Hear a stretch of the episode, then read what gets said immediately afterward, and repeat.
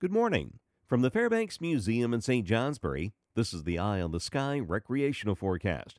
A blustery day yesterday. At least we had some blue skies. We do have some clouds that have moved in this morning, so kind of a combination. It will be a nicer day in terms of wind, a light wind for today, but there will be some periods of clouds across the northern sections, especially from the Adirondacks and Route 2 north. It'll be mixed with sun, and there'll be more sun this afternoon. It'll remain mostly sunny in the south. With lighter winds, it won't be as cold, temperatures climbing into the 20s and low 30s, warmest in the western and southern valleys.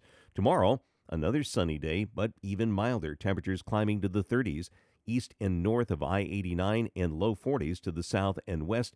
Winds will be freshening out of the south tomorrow, becoming gusty west of the Green Mountains.